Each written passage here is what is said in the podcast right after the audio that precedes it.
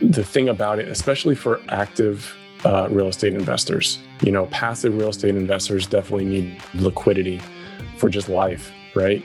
Uh, what happens when your daughter needs braces, your son wants a car, your, you know, college, whatever. Like there's various stages in life, and that's part of what I talk through on a daily basis with my clients.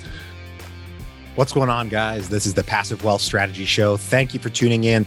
This is the show that will help you escape the Wall Street casino and invest in real estate without buying yourself another job. Today, our guest is Christopher Mills from the Haney Company. Today, we're talking about a few things. We're talking about early retirement, which Chris did, and then coming back to work, which he also did because a little secret, a lot of people think they want to retire early, you know, really young and go sit on a beach the rest of their lives.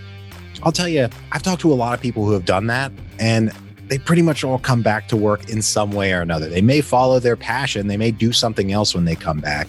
But it turns out that going and sitting on the beach for, beach for the rest of your life, whether you're starting in your 30s, 40s, 50s, or, or later, most people don't actually like doing that. Most people would rather do some amount of work that they enjoy or fulfills them. And Chris did that. He retired early and then he came back to work doing uh, financial advice work. And that's what we're a few things that we're talking about today. Today, we talk about a couple of interesting tax strategies that you may not know about the 1031 and the DST. Don't worry, we're going to talk about what those can do for you as a real estate investor. We talk about financial advisors for real estate investing, a few questions to ask if you're thinking about uh, engaging the services of a financial advisor as a real estate investor.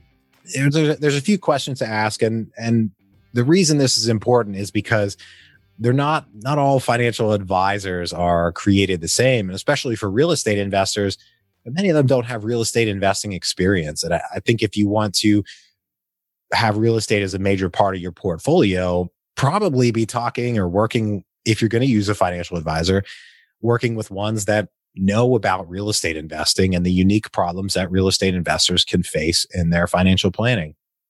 And then we talk about a specific aspect of financial planning for real estate investors that Chris has identified that is a, a big problem for us in the real estate investing community if we don't know how to plan and understand what the the problems in the future could be that that we might face.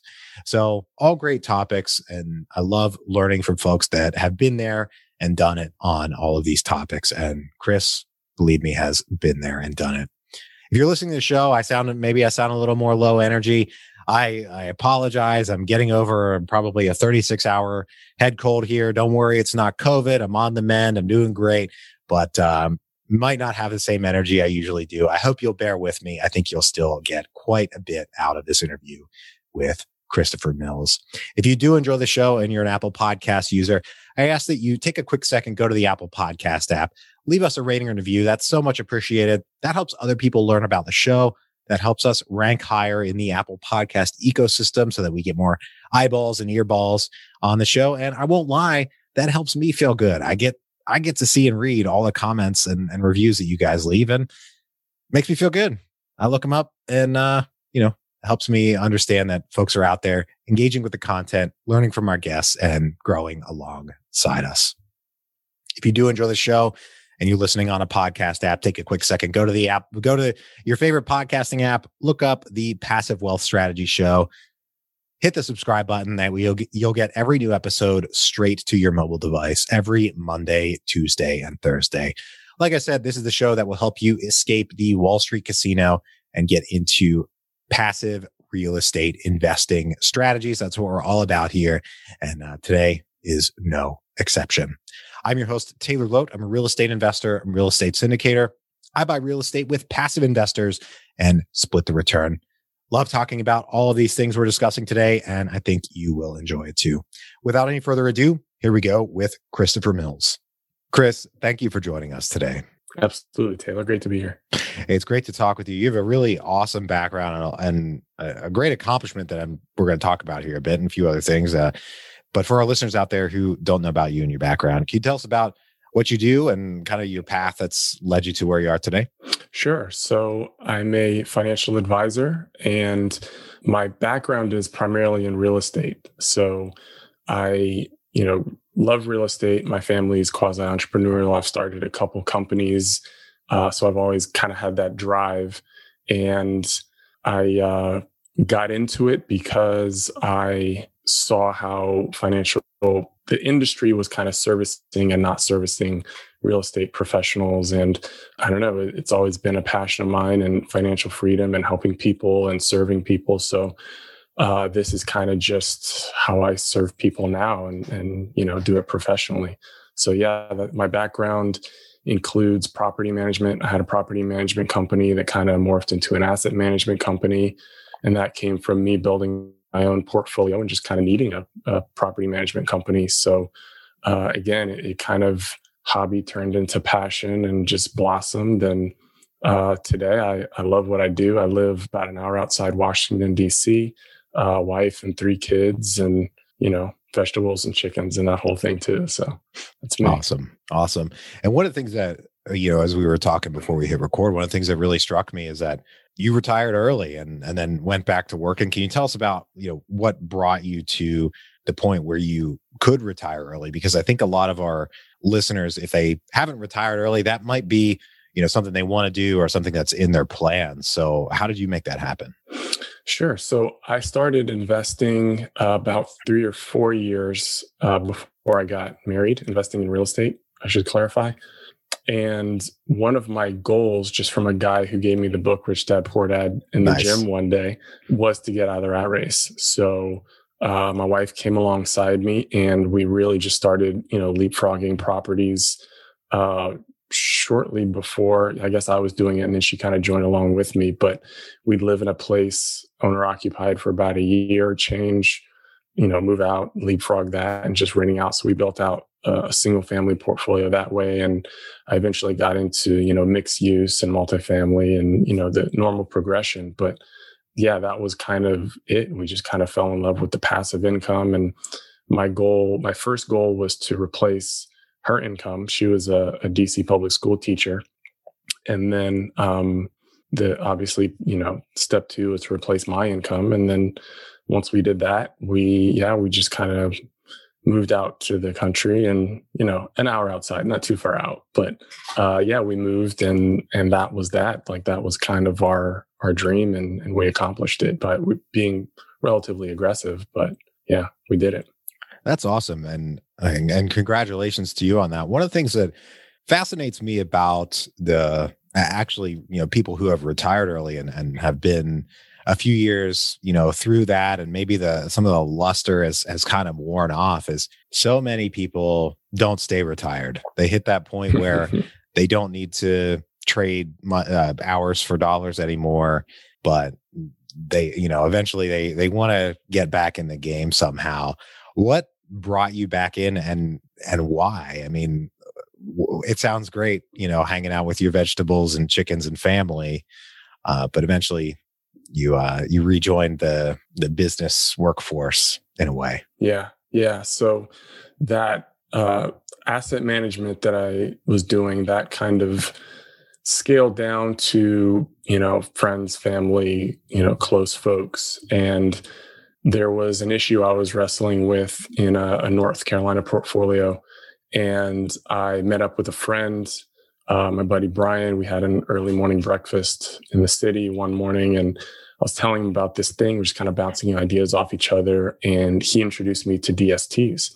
So I said, "What's a DST?" And afterwards, I, you know, was calling mentors like, "Hey, you've been doing this for 40 years. Do you know what DST is?" And like, "No, I don't know." So that opportunity that I saw that as an opportunity, right? Like if these guys don't know about DSTs and I think they're great, like and they agree that they're great, like this, there's something to it. So uh, these guys came into town and uh, you know we had lunch and we're talking and I told them my story and they said, you know what, how long have you known Brian? You know, like at the end of the conversation, they're like, you know what, you you say you're retired and you're slowing down, but you know more about real estate and a lot of these products than 99.9% of the advisors we talk to. Like you need to join up and be as real estate specialist and, and you be a real, real asset to the industry. So we kicked around for a while and I got my licenses and yeah, that's the rest is history, as they say. So um, it feels really, really good to help people.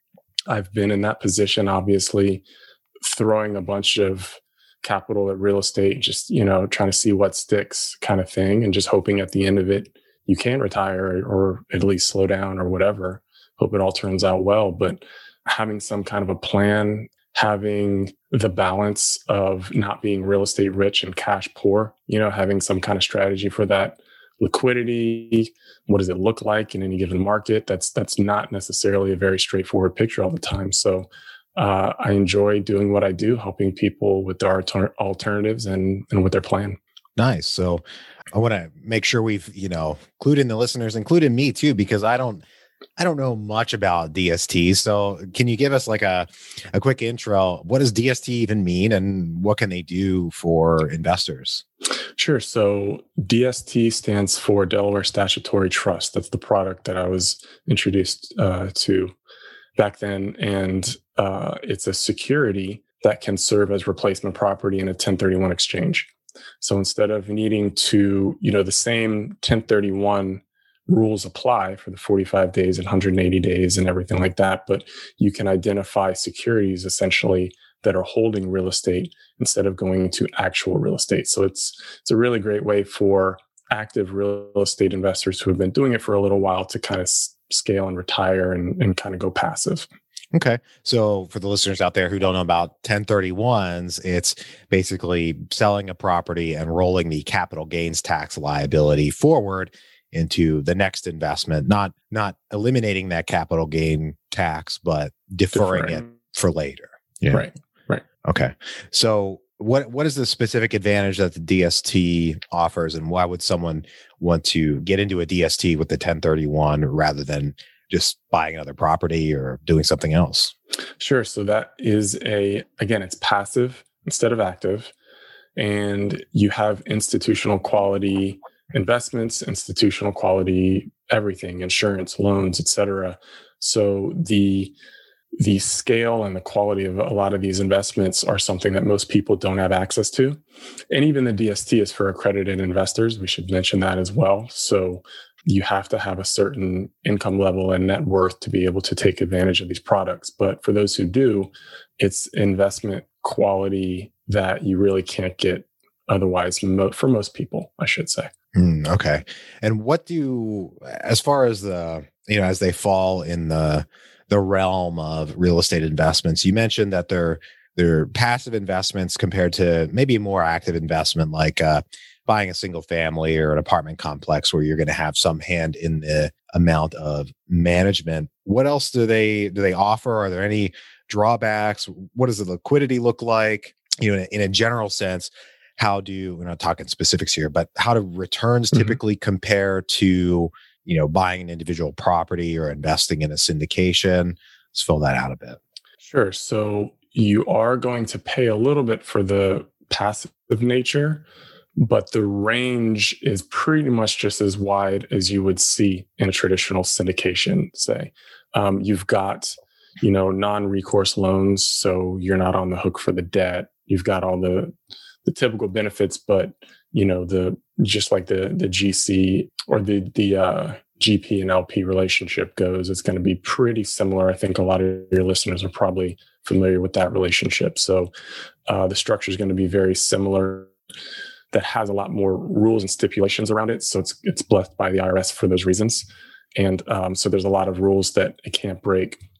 For example, outside of tenant default or tenant bankruptcy, you can't you know, switch loans or do a lot of like fancy stuff. You can't do any gut rehabs, you know, so a lot of the more true value adds and, and the big lifts that you would normally try to do to generate bigger returns, you can't really do that, generally speaking, in a, in a DST. It's going to be your class A, really clean, buttoned up investments for cash flow and, and appreciation, not, not so much for forced appreciation. Mm-hmm. Okay. Do you want direct access to passive commercial real estate investments, including apartments, self storage, medical facilities, hotels, and even more? CrowdStreet has you covered. They provide access to a wide variety of commercial real estate syndications for accredited investors. Over 520 deals have been closed through the platform, and investors have placed over $2.1 billion, that's billion with a B, in those deals. Go to passivewealthstrategy.com slash crowdstreet to get started, or click the link in the show notes. See the CrowdStreet platform for full terms and conditions of what they offer. Once again, that's passivewealthstrategy.com slash crowdstreet to get started. Now, one of the things, um, you know, being a financial advisor yourself and in the scope of the broader, you know, financial advisement uh, world, I, I think one of the things to me, you know, as a real estate investor that concerns me is I don't know what a typical run of the mill financial advisor might have to add, you know, to my investments or you know, this podcast here where we primarily talk about escaping the Wall Street casino and investing in real estate, what they might have to add to the listener. And believe me, I get those guys reaching out to me all the time asking to be on the show. Can you help us understand, like, again, you know, what are some things to look out for or questions to ask if we're thinking about engaging with a, a, financial advisor with the mind that you know we either are real estate investors or we want to be real estate investors. Mm-hmm. so for real estate investors specifically it's an it's a number of different things and it can play out a couple different ways. Um, in my capacity for example it could just be the liquidity thing. Uh, we can be paid for our advice. We can be paid for managing money. You know there's a, a few different ways that this can work. So if it's just liquidity for example if you want to keep you know 30 40 whatever percentage of your uh, total portfolio in some kind of liquid or quasi liquid investments. And you know being inflation and all that kind of stuff you know you can't just keep it in a bank account. But it, it also can't be in a multifamily or syndication because you know if you need the money and if it's got to be there it's got to be there right? So it depends on what that advisor is actually doing for you some some advisors just get paid for their advice right? Or they'll just do a plan and it's up to you to follow it. Some questions i would ask is, would be about their experience right? In addition to what are we actually doing in this relationship it's you know what's your experience? And it's really what you want to get out of it right? You shouldn't pay for more than what you're getting out of the relationship. Uh, some advisors get paid either flat fee or hourly so it's really just a consulting thing. Hey here's my plan. What do you think of it? Some of it is is a little more money management and a more in-depth relationship. But a, a, lot of advisors work a lot of different ways and and the industry is is pretty broad and diverse in that way. So i would ask about actual experience versus just going to college to learn how to be a financial advisor you know? See what they've actually done what companies they've actually opened run their own real estate investments and you know you need to be okay with what they bring to the table and the value that you think are going to get out of it. I wouldn't write right off the industry like I know a lot of investors do, but um, there is value to be had for sure. I like that question of asking about their experience in particular. You know, there's that age old piece of advice that, you know, don't take business advice from somebody that's not as rich as you or doesn't have more money than you. And um, yeah, there are you know, folks that just go to college to be financial advisors, and textbook knowledge is fine, but if you've been there and done it, that's even better. And I don't want I don't want somebody learning on my dime, right? I want them to have had their lumps and educate me from you know their own experience and their knowledge. So, are there any other you know questions that somebody should ask if they're considering you know, working with financial advisors? You mentioned folks that just kind of provide you know advice and some guidance and then you know you go handle it yourself mr investor. Um, anything else that uh, we should look for? No i would just be real clear again on the relationship and what what you're doing going into it what you hope to get out of it. Some have specialties like some focus more on taxes or alternatives things of that nature. So if you're going into it for that um, I would just say, yeah, be, and some are very comprehensive, you know, like you, they can cover your insurance and your financial plan kind of have your back, all, all, all of the above. So yeah, just be very clear. Um, and anything that comes to mind, anything you think might even be a stupid question, ask, ask the question. Nice. So you've mentioned a few times uh, liquidity, having liquidity in your portfolio, and I do think that is important for uh, real estate investors because our real estate investments are illiquid. Now, in my opinion, the illiquidity of real estate generally is actually an advantage because it it means we can't panic sell. That's the disadvantage of stocks in that you know we see and say March of 2020 that everything's down 40% and we think, oh man, it's going to go even lower. I'm, you know, the world's falling apart. I'm screwed. I'm going to start selling. Whereas our, our real estate investments that are illiquid, you know, didn't really fluctuate in value that much. And over time, on average, they've all gone up considerably since that time. But if we were able to panic sell, then we would have, we wouldn't have ridden it through, right? Real estate, we have to find a way to ride it through. But at a portfolio level, having some liquidity is definitely relevant, right? Because things can, as real estate investors, maybe our revenue gets disrupted because of a, say, eviction moratorium, and we need to be ready to make up for that loss in you know income things like that. But can you dive a bit more into liquidity for real estate investors things that you do or maybe recommend to your clients? And if you have any other reasons as to why it's important i'd love to hear those as well. Sure and you're you're exactly right on your assessment. Uh, the reason i love alternatives including real estate especially real estate i should say is that double-edged sword of the liquidity, right? It's what makes it more stable. In in my realm, we call it uh, market correlation, right? Hmm, like how okay. how tied is it to the market? Something that's market based, right? Like a mutual fund full of full of stocks or whatever it might be. That when the whole market does something, that mutual fund is going to go with it, right?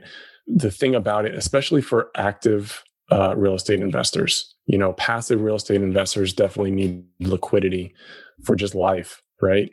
Uh, what happens when your daughter needs braces, your son wants a car, your, you know, college, whatever. Like there's various stages in life, and that's part of what I talk through on a daily basis with my clients. But in addition, if you're an active investor or or both, a lot of folks have passive and active, right? So if you're an active investor and you know you get a call from someone on your staff or a property manager and like, hey, we need to replace 20 water heaters or or whatever, right? Like stuff happens. Um, you can have a bunch of money in reserves not beating inflation, or you can have that in conservative investments to where, you know, the money's got to be there when you need it. But at the same time, you, you don't want it to just be in some 0.75% savings account either, right? So that's kind of the dance is any given person's situation, what that liquidity looks like will change. But I think everyone needs that liquidity. Again, even if it's for your kid's car or a broken arm, or if it if you have some large reserve needs and you want to do a little bit more to, to beat inflation and stuff. So it's going to look different for everyone, but everyone has some degree of liquidity needs.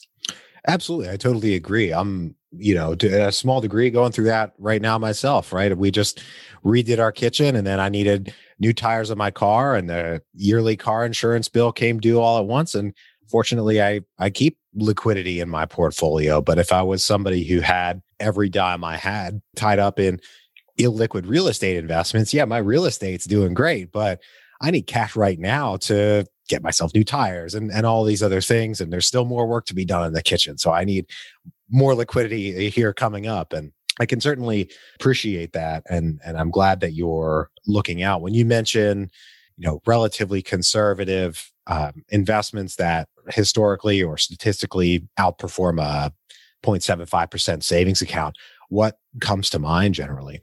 Oh, that could be uh, that could be any number of things. And what we typically do is have some kind of understanding going into it. Like, so different people's risk profiles will look different, you know, depending on what, what their needs are, you know, how, how immediate they might need that money, how much risk they're willing to take. There's kind of a number of different ways you can slice that cake. So, mm, okay. And yeah, we need to be a little kind of general on this show because we don't any, want anybody out there to think that this is financial advice because exactly we right. never give financial advice on this show. Exactly right.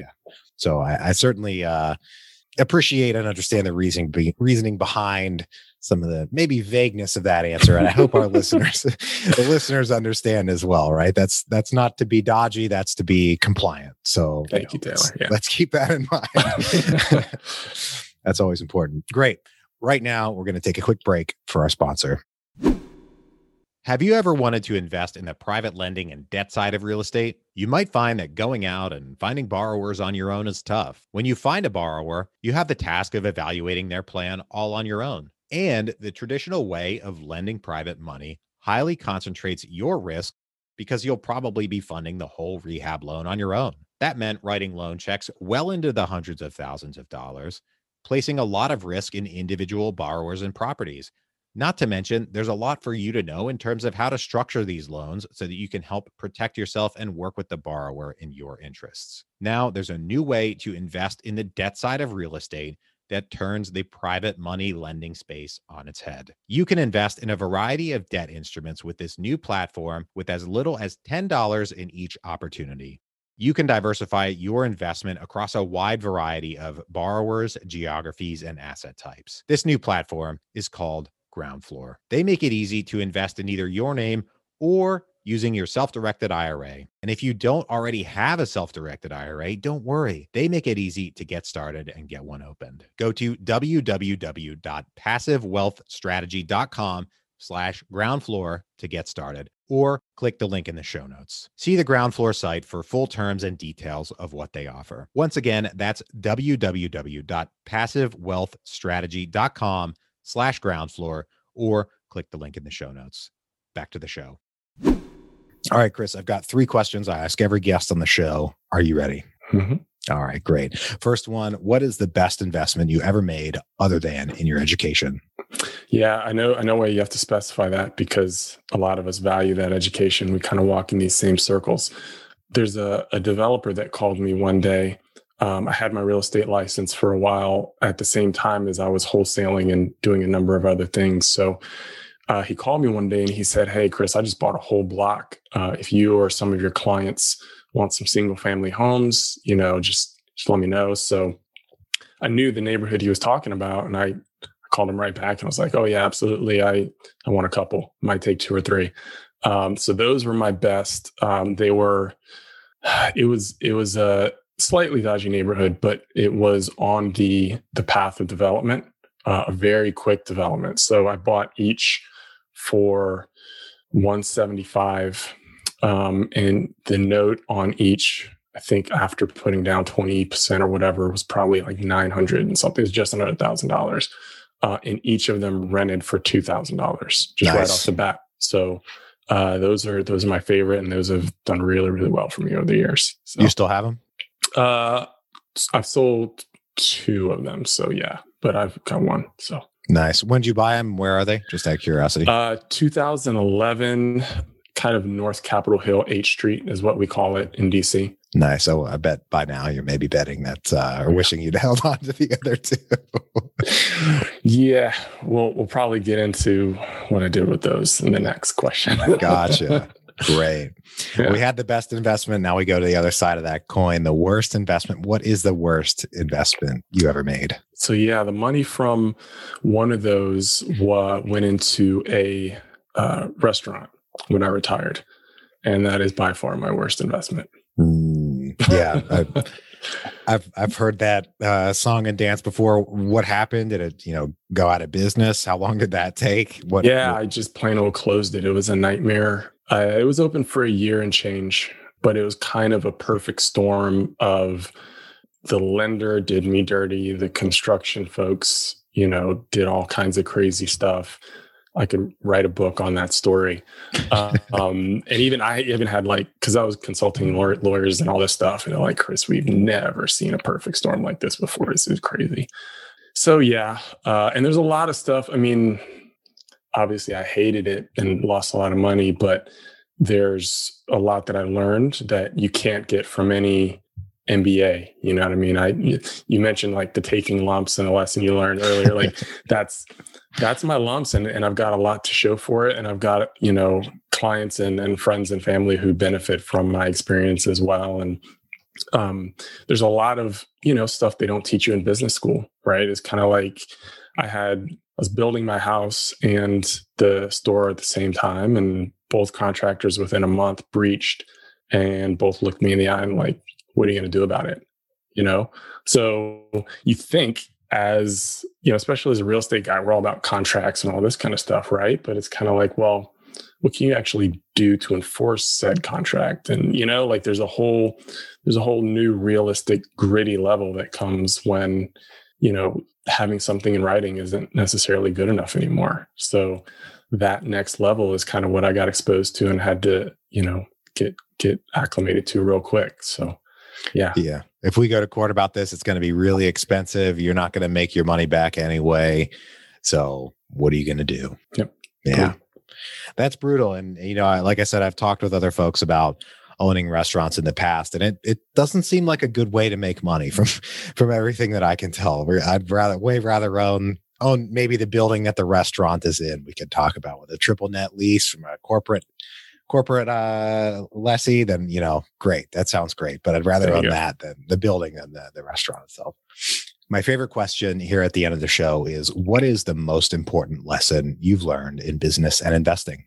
It's definitely to go with your gut taylor um, the only things that i can look back on and and would bother me or keep me up at night as regrets would be the times that i knew better and got talked out of it anyway and, and didn't go with my gut and trust myself. So definitely bet on yourself. Nice. I like that. Chris, thank you for joining us today, bringing us all these lessons. And, you know, I, you know, it's fantastic that you were able to retire early. I think that's once again, it's so a goal so many people have. And I've seen time and time again, a lot of people do that, retire very young. And then after a year or two, they're really bored and they go back and do something else. So you know, that's a an interesting lesson to learn. It's always great to talk to uh, folks who learn that lesson firsthand.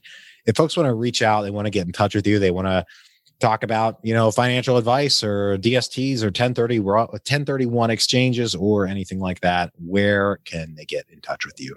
Sure. Um, thehaneycompany.com is my uh, company website.